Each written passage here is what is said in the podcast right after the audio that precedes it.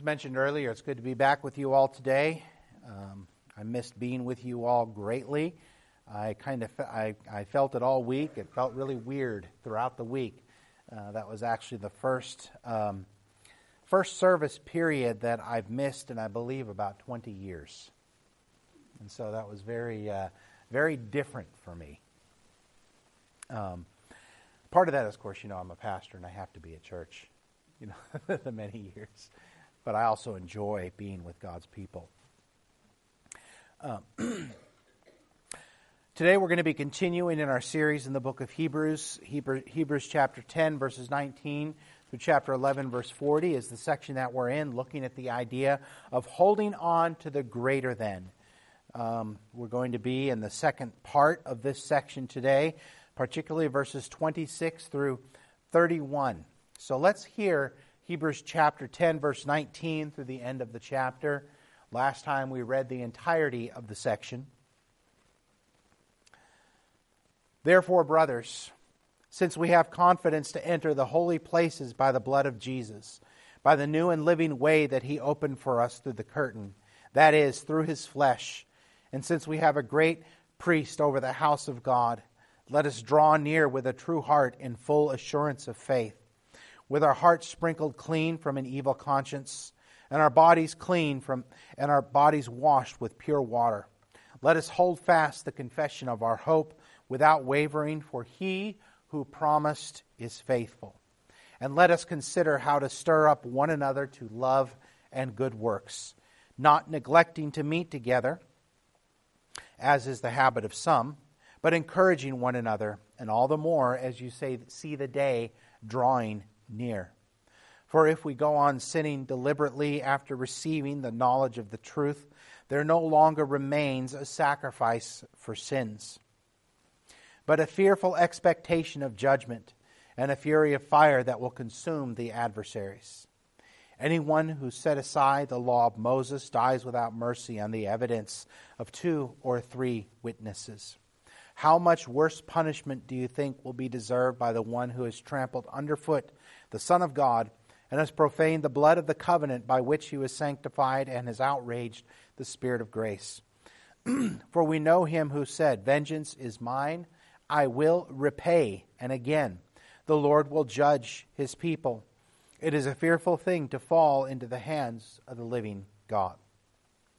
But recall the former days when, after you were enlightened, you endured a hard struggle with sufferings sometimes being publicly exposed to reproach and affliction, and sometimes being partners with those so treated. For you had compassion on those in prison, and you joyfully accepted the plundering of your property, since you knew that you yourselves had a better possession and an abiding one. Therefore, do not throw away your confidence, which has a great reward. For you have need of endurance, so that when you have done the will of God, you may receive what is promised. For yet a little while, the coming one will come and will not delay. But my righteous shall live by faith, and if he shrinks back, my soul has no pleasure in him. But we are not of those who shrink back and are destroyed, but of those who have faith and preserve their souls. Let us pray. Our Father, we are privileged to have this your word.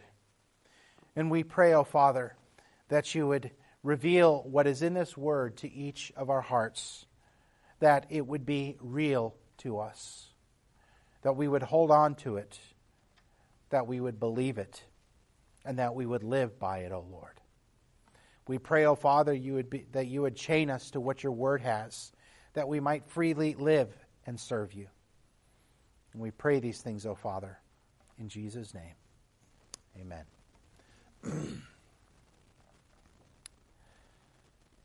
Last time, when we were in the book of Hebrews, uh, we looked at chapter 10, verses 19 through 25, and we saw a series of three exhortations. And again, we're in this section which uh, is the beginning of the this is what we've been talking about Jesus and how he is the greater than. Now, because of that, this is how we ought to respond and how we ought to live. And in this section, we've been, we're learning about the primacy of holding on to Christ. We saw last time uh, three exhortations starting in verse 22 based on the based upon the fact of what we have in Christ based upon the fact that there's a new and living way that's been opened for us through the curtain through his flesh because we have such a great high priest first of all he said let us draw near reiterating things that had already been said in the book of Hebrews in summary fashion let us draw near to God in Christ Jesus because we've been made clean. He then says, Let us hold fast the confession of our hope without wavering. That is to hold on to Christ, to believe Him, and to hold on to Him like nothing else matters, because in the light of eternity, nothing else really does matter. And then to let us consider, with regards to one another, how we might stir each other up to love and good works, that uh, doing these things is not a matter of private, personal, simply a matter of private and personal piety, but it is a matter of one another, to consider one another.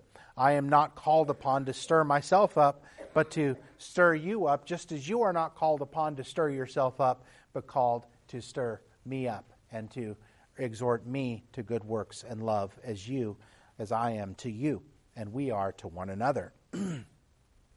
And then we see here uh, that's all in this context. All those exhortations are in this context, not neglecting to meet together as is the habit of some, but encouraging one another, and all the more as you see the day drawing near.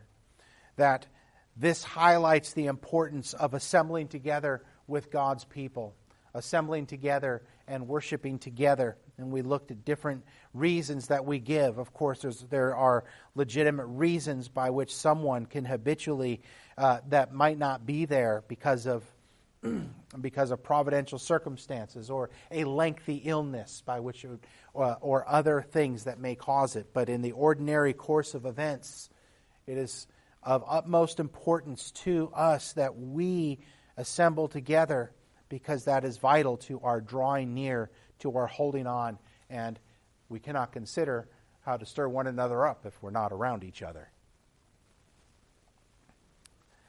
And all this is highlighted and is given such, such importance because of what's coming next. As we're going to see today, we are playing with fire, literally and eternally, possibly eternally, if we neglect such a great salvation, such a great Savior, such a great hope. This is not to say that the true believer can lose their salvation. We're going, it's going to be just like Hebrews chapter 6 when we looked at earlier in our book, look through the book of Hebrews.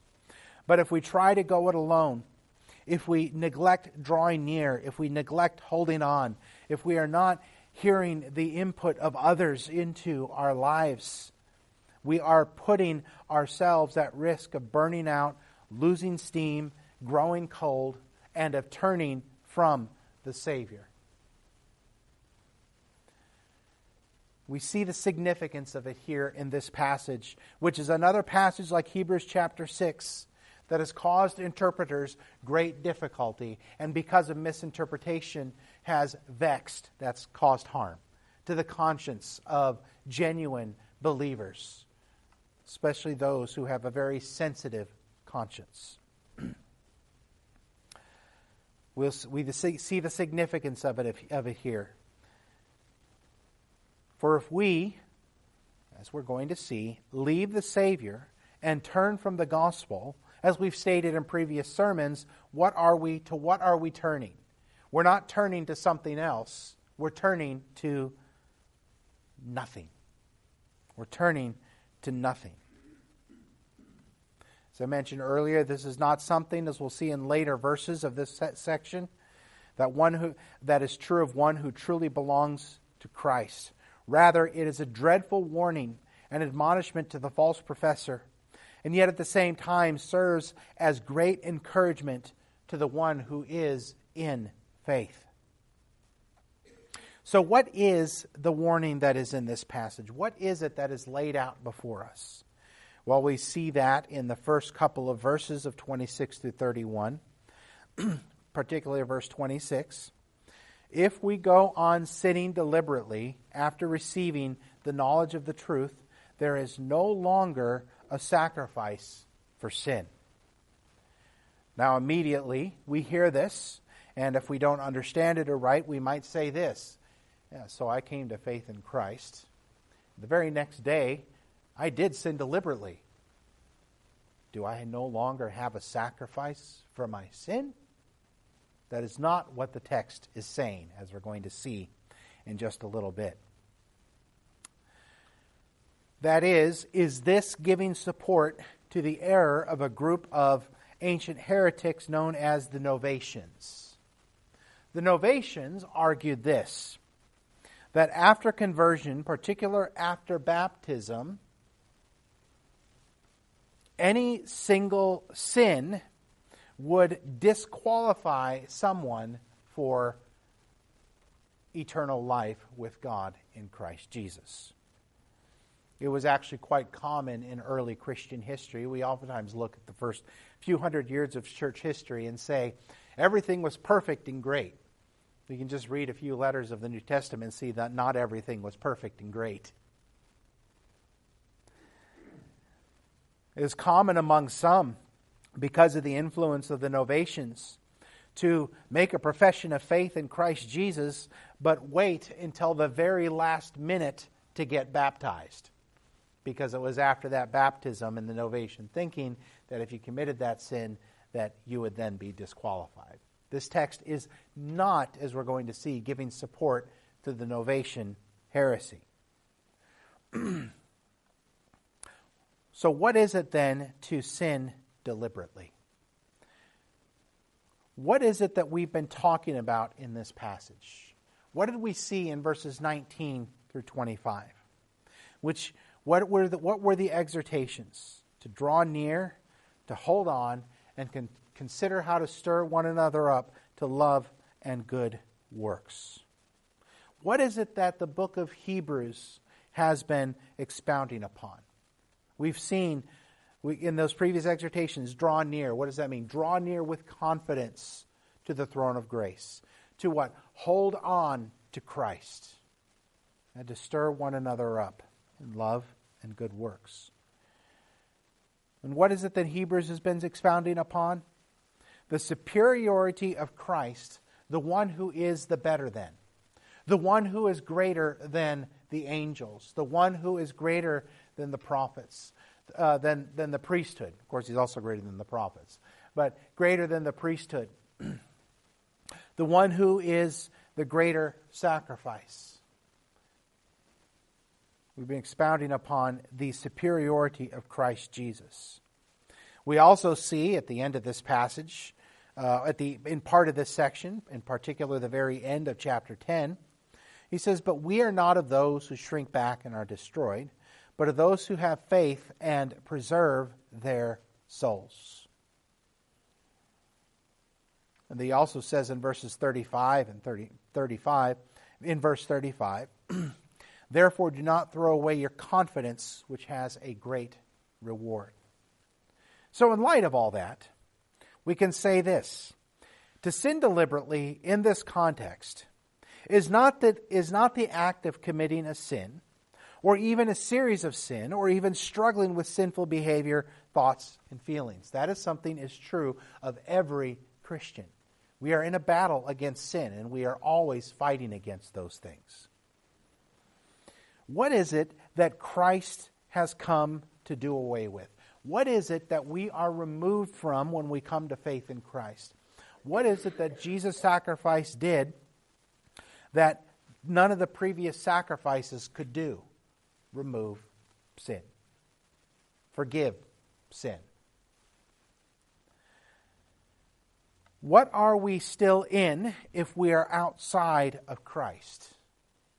We are in sin, under the penalty of sin.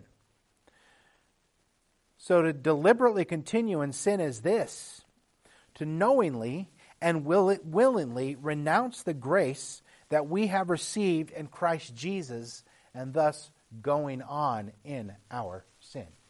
That is what it is in this particular passage. To knowingly and willingly renounce the grace that we have received in Christ Jesus. So we mentioned it's given a positive spin in verse 10, in, at the end of verse 10. But we are not of those who shrink back and are destroyed, but of those who have faith and preserve their souls. Now there is the habit of practicing sin. You know, First John addresses that the one who refuses to repent of sin um, is in danger.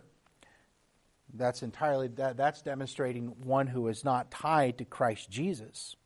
But to exist outside of Christ is to exist in sin.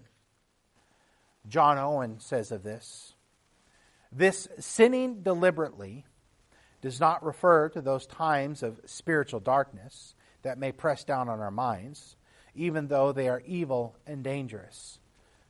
He argues that it is the willful and deliberate renouncing of Christ. That is, of not holding on to Christ of seeking, just as these Hebrew believers, these Jewish believers, of returning to the old way, which has absolutely nothing of value to remove us from sin, and thus continuing in sin because of turning from Christ. And if we turn from Christ, what have we already asserted? What is there for us? What is there that can remove sin? What is there that can make atonement for sin? Nothing. There no longer remains any sacrifice for sin because you're not, we're not looking to Christ. There is no longer any sacrifice for sin for the Jewish believer, for the Mosaic covenant is done and those sacrifices did not have the effect of providing eternal redemption from our sin. Nor is it anything else that we might possibly contrive. For to turn from Christ, to be a person who is not of faith, is a person who is turning to absolutely nothing and therefore has only one possible expectation. What is it that is man's greatest fear? What do we what do we spend? And there's nothing wrong with trying to avoid this. I mean, it affirms life, just as, as an illustration. We have spent countless hours in research. We have spent countless dollars in research trying to do something to avoid death. We fear death. Death is our greatest fear as humans. But there's something that goes, but there's a reason for that because there's something else that we fear. It's not just death, but it's what's after death judgment. It is judgment that we fear. Why do we seek to avoid death? Because we are fearful of facing up to the facts. We are fearful of facing our facing our maker and facing judgment.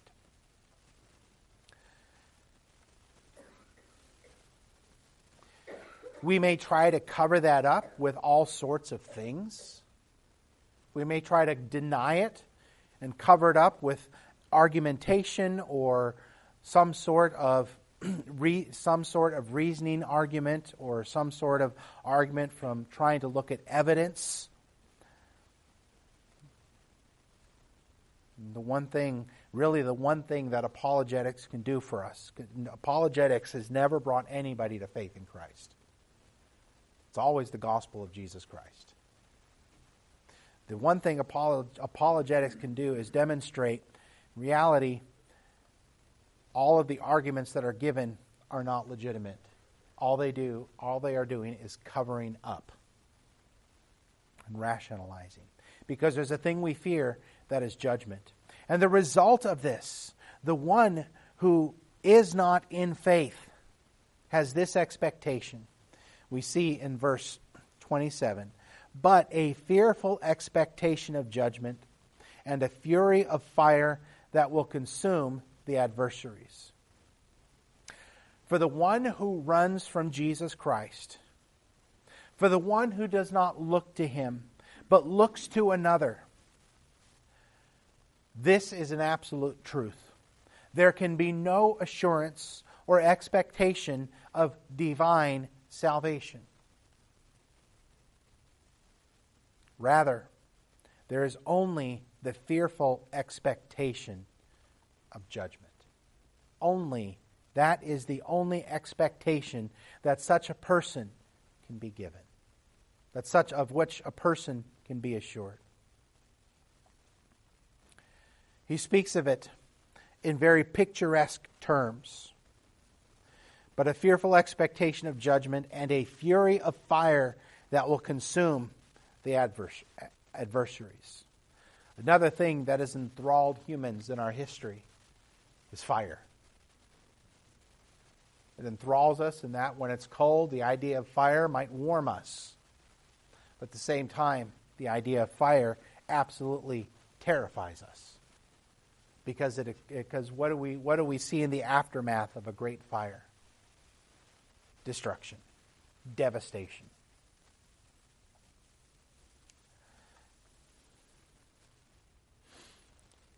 In 2006, I ish that time frame. I don't know the exact year.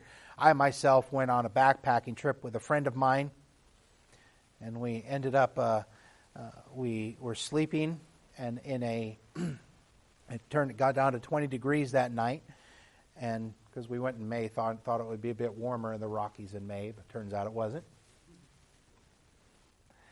And so we lit a fire. And there was some logs around it that appeared to have been really old. Turns out it was an old logging trail, and it was the remnants of an old cabin.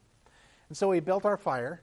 We couldn't find much dry wood, so we used some some wet wood, some uh, green wood, and we put out the fire and went to sleep. A couple hours later, my camping partner wakes me up and says, The fire restarted and the entire structure was on fire. And I was scared to death because I was afraid afraid of the destruction that the fire might bring. We used our entire water supply and other things and uh, dirt to finally put it out. So we did not create a mass. We did not create a wildfire.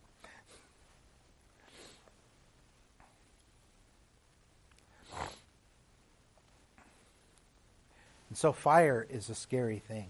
This judgment of fire, and it's being counted uh, in with the adversaries. We look at Isaiah chapter 33, verses 13 and 14, and we can see that language of fire talked about the fire of judgment. And it's not just a temporal fire that comes to an end at some point in which the burning ends. Rather, it's a fire that continues we see in Isaiah 33, verses 13 and 14. Hear, you who are far off, what I have done, and you who are near, acknowledge my might. The sinners in Zion are afraid. Trembling has seized the godless. Who among us can dwell with the consuming fire? Who among us can dwell with everlasting burnings? The answer, of course, is no one. of course, we mentioned earlier, does this imply that one who truly has faith can then become counted among the reprobate, among those who are eternally condemned? The answer to that question is no. For what did we read in verse 39? But we are not of those who shrink back and are destroyed, but of those who have faith and preserve their souls. What is the implication of the one who has faith? That he or she won't shrink. That he or she won't shrink back. This is an exhortation to a group of people among whom are those who have made professions of faith, some of whom are looking the other way, and he's urging them to believe. Also, remember, there's a whole host of things uh, between salvation and damnation. That is, there's all sorts of suffering and difficulty and discipline we can bring upon ourselves because we don't believe, because we are turning, including when we turn from Christ, we are giving ourselves to sinful behavior and can cause great difficulty and pain and consequences.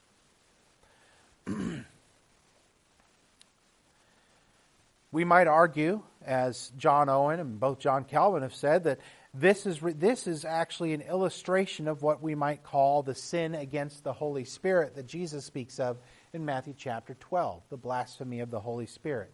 Matthew chapter 12, verses 22 through 32. Then a demon possessed, uh, oppressed man who was blind and mute was brought to him and healed him, so that the man spoke and saw. And all the people were amazed and said, Can this be the son of David? But when the Pharisees heard it, they said, It is only by Beelzebul, the prince of demons, that this man casts out demons. And knowing their thoughts, he said to them, Every kingdom divided against itself is laid waste, and no city or house divided against itself will stand. And if Satan casts out Satan, is he divided against himself? How then will his kingdom stand? If I cast out demons by Beelzebul, by whom do your sons cast them out? Therefore, they will be your judges. But if it is by the Spirit of God that I cast out demons, then the kingdom of God has come upon you. Or how can you or how can someone enter a strong man's house and plunder their goods? Unless he first binds the strong man, then indeed he may plunder his house. Whoever is not with me is against me, and whoever does not gather with me scatters. Therefore I tell you, every sin and blasphemy will be forgiven people, but the blasphemy against the Spirit will not be forgiven. Whoever speaks a word against the Son of Man will be forgiven, but whoever speaks against the Holy Spirit will not be forgiven, either in this age or the age to come. What is it that they are rejecting when he is speaking to these people? He is speaking, the, he, they are rejecting the testimony of the Holy Spirit about who Jesus is through his works. And thus, to turn from Christ is to turn from the testimony of the Spirit. Now, of course, many people have heard the message of Christ many times and have turned from it. And finally, they, the Spirit works in them and they believe. Does that mean their previous turnings are unforgivable? No. It is speaking of with finality. One dies without having, with having rejected, having heard and not received. All the more so cannot be forgiven of such sins. Even those who have not heard are still in sin and have not heard that and have not received that word are condemned because of sin. The Spirit's Holy Spirit's testimony of who Jesus is. To reject Jesus is to reject the only provision for sin that there ever could be. So for the one who forsakes Christ, who turns from that, we must say this. They can only be sure of one thing the judgment of God. For they are showing like those addressed in 1 John. They were not of us, for if they were of us, they wouldn't have gone out from us. In 1 John, there's a group of people who have gone out from the community to whom, he's, to whom John is writing.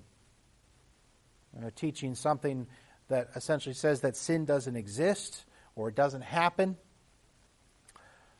and also denying the reality of Christ and his incarnation, that he is the divine Savior made flesh.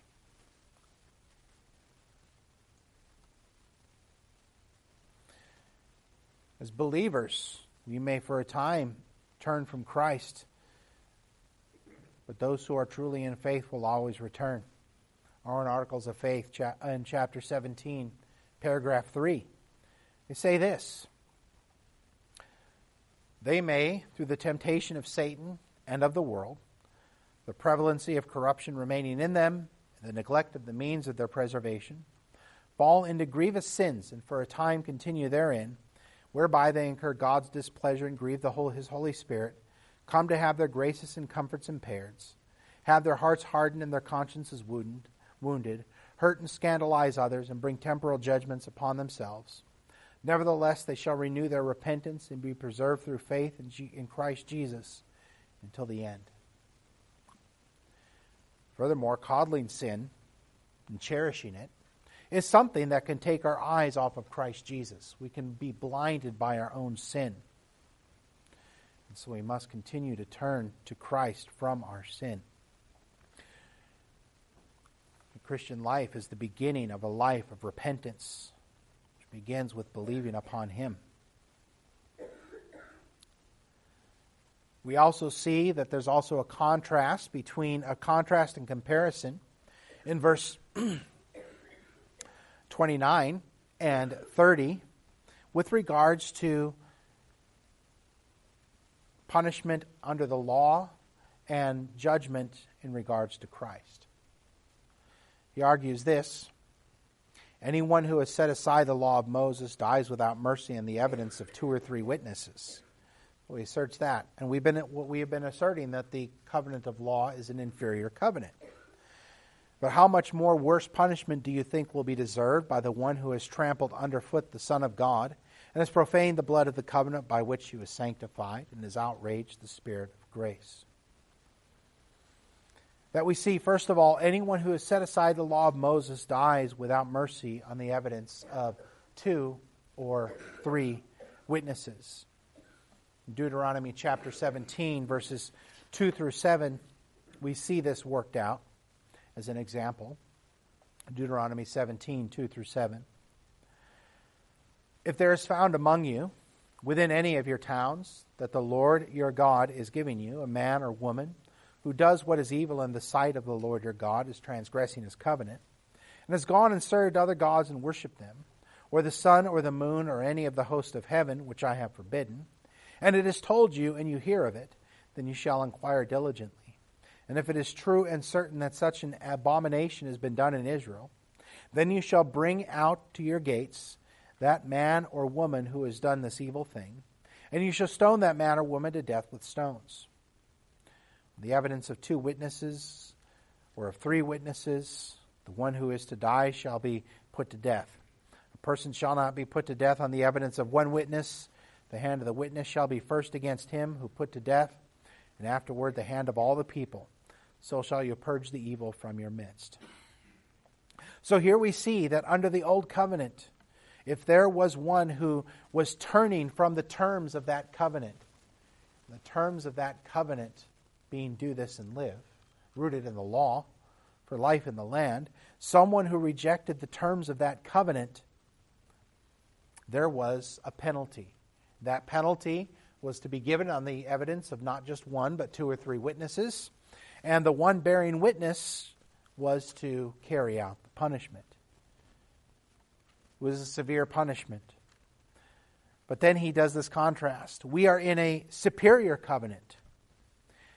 The law had such severe punishment, how much more so for the one who has rejected the covenant of grace that is in Christ Jesus?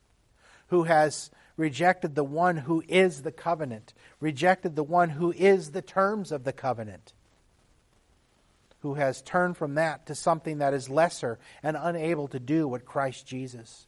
As he says, how much more punishment do you think will be deserved by the one who has trampled underfoot the Son of God and has profaned the blood of the covenant by which he was sanctified and has outraged the Spirit of grace? For such a person has, is asserted, trampled underfoot the Son of God, who alone atones for sin, and is alone the priest by whom we live and by whom we endure. This is someone who has expressed that they have been a visible part of the body of Christ. The profession of faith has been made. They may have even done many things in the life, the body of Christ. This is one, but one who is this is one who has but received the outward testimony of the blood of the covenant, but is not the inward application. They've been sanctified in this. They've been separated. They had been separated from others by profession of faith, but still tied to those others by lack of possessing it, by lack of possessing it, and thus have profaned the blood of the covenant. This is, and in so doing, has outraged God's Spirit. Very similar to Hebrews chapter 6, in which what we saw in saying that one cannot be renewed to repentance, it is impossible to renew someone to that which is not theirs already. It is not that they need revival, it is that they need vival. You will oftentimes say, Lord, bring revival to this city. And my thought is, Actually, what needs to happen is vival needs to come. For one who does not have viving already cannot be revived. Or vivification is the proper word.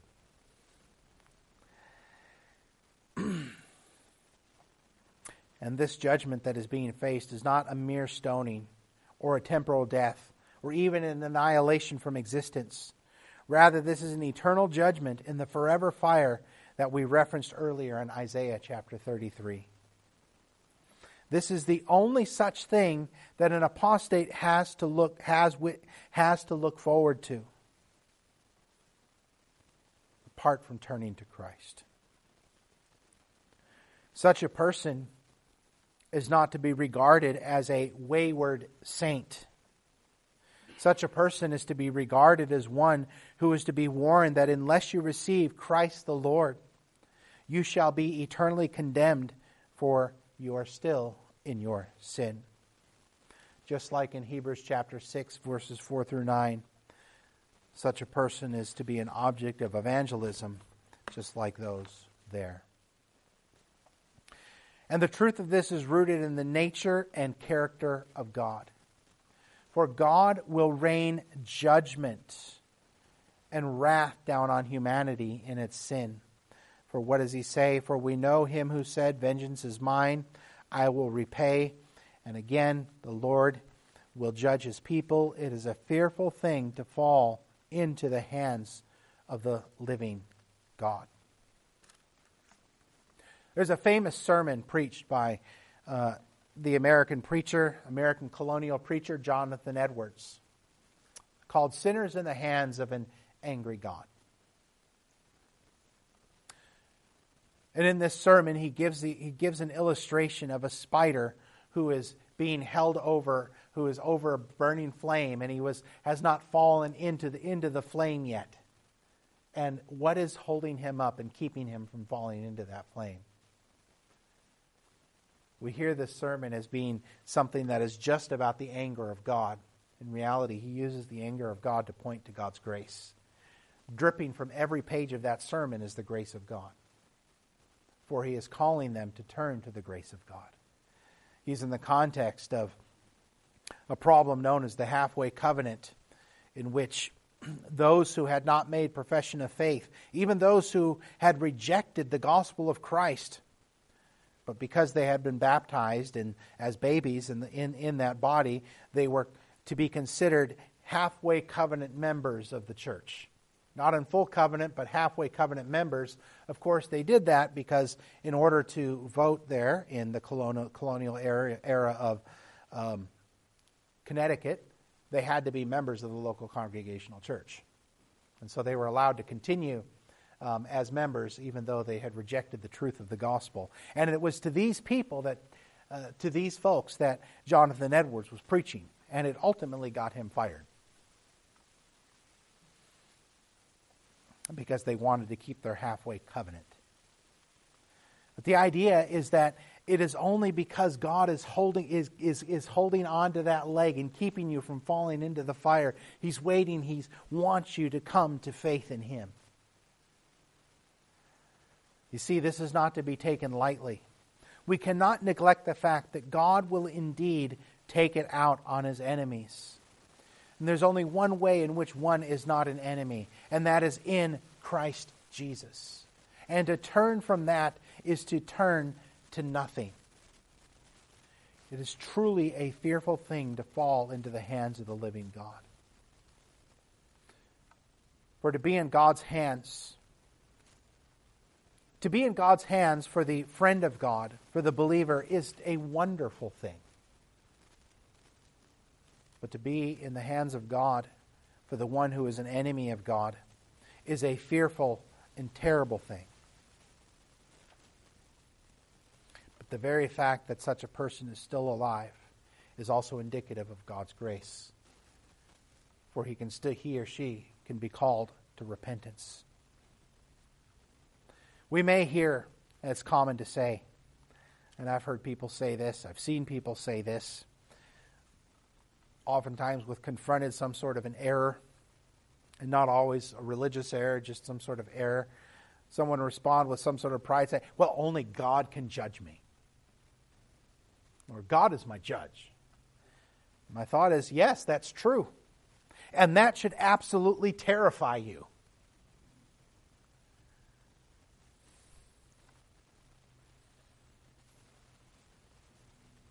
God, in His grace, waits.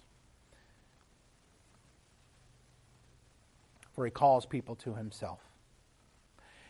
And we should understand that, that when we have someone, we know someone who has turned from the gospel, they are to be treated as an unbeliever and a subject of evangelism. But for this passage, my brothers and sisters, for the believer, the one who's holding on to Christ, the one who's drawing near, the one who is holding on, the one who is in fellowship with his people, this should be of great encouragement to continue holding on to Jesus because the one in Christ has the exact opposite expectation of this hypothetical apostate in everything. For the one in Christ Jesus does not have a fearful expectation of judgment, but a glorious expectation of eternal life in the presence of God through Christ Jesus. On account of Christ. For in Christ, we have righteousness, forgiveness. We are being saved from our sin and will be saved, certainly and with absolute effect, by Christ Jesus. And while death is an enemy for the believer that still has sting, we learn in 1 Thessalonians 4 he urges Christians not to grieve in the same way that unbelievers do, but rather, he doesn't say don't grieve. He says, but let your essentially let your grief be tempered with the hope, with the hope of resurrection. It still stings, but death has been neutered for the one who is truly in Christ Jesus. But for the one who turns away from Christ, here we see the impact of what is outside of Christ. To translate into several different languages and manners of speech, there's nothing. There's nada. There's nil. There's nilch. Zilch and there's nichts. There's nothing. For there is no provision for sin that can be sought if not in Christ Jesus. There is no other sacrifice. There's no sacrifice that remains because only Christ is the sacrifice. There is only judgment, and for that, death is absolutely terrifying, regardless of how we may dress it up. even in our language, in the ways that we talk about death. There's a comic who I would not recommend because he's a big potty mouth. But he has an interesting thing on euphemisms. he talks about how we will try to take the impact away of powerful words. And he talked about death. He said, We used to say people die, they, they, they, they death. Now they pass away.